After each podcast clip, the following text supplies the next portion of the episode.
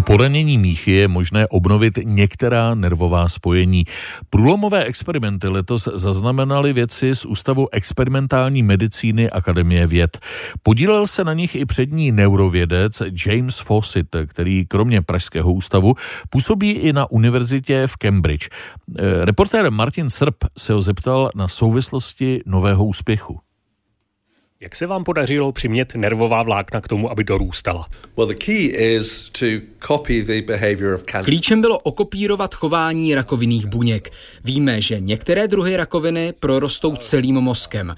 A náš příspěvek je to, že jsme tuto schopnost přenesli do nervového systému. Když mluvíte o rakovině, první věc, co mě napadla, je bezpečnost.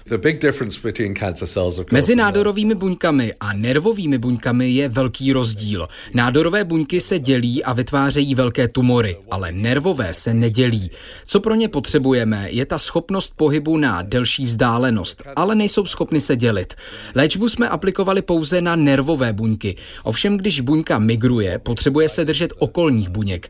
Vybavili jsme je proto novou formou adhezních molekul, aby rostoucí nervová vlákna mohla růst po okolní nížní tkáni, protahovala se podél ní, aby mohla regenerovat to allow them to regenerate. Jak daleko byla schopná dorůst? Nervová vlákna regenerovala do délky 5 cm v míše potkanů.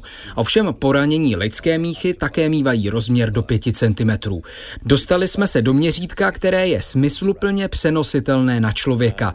Důležité také je, aby se nervová vlákna správně napojila. Zjistili jsme, že se většinou napojují a smyslové vnímání se navrátilo. Když jsme potkanům nalepili na tlapku samolepku, cítili ji, i když ji neviděli. Byla to zadní tlapka. A pak se pomocí zubů snažili samolepky zbavit. Jasně nám to říká, že signál dorazil do mozku a že cítili, že se s tou tlapkou něco děje. Kdyby se podařilo tyto experimenty přenést na člověka, komu by to třeba pomohlo? Lidé s poraněnou míchou mají postižení podle toho, v jaké části je mícha poškozená. Častá jsou zranění krku, která postihují funkci paží a prstů. Tito lidé nemají cit v prstech, nemohou nic uchopit, mohou se snadno popálit nebo jinak zranit.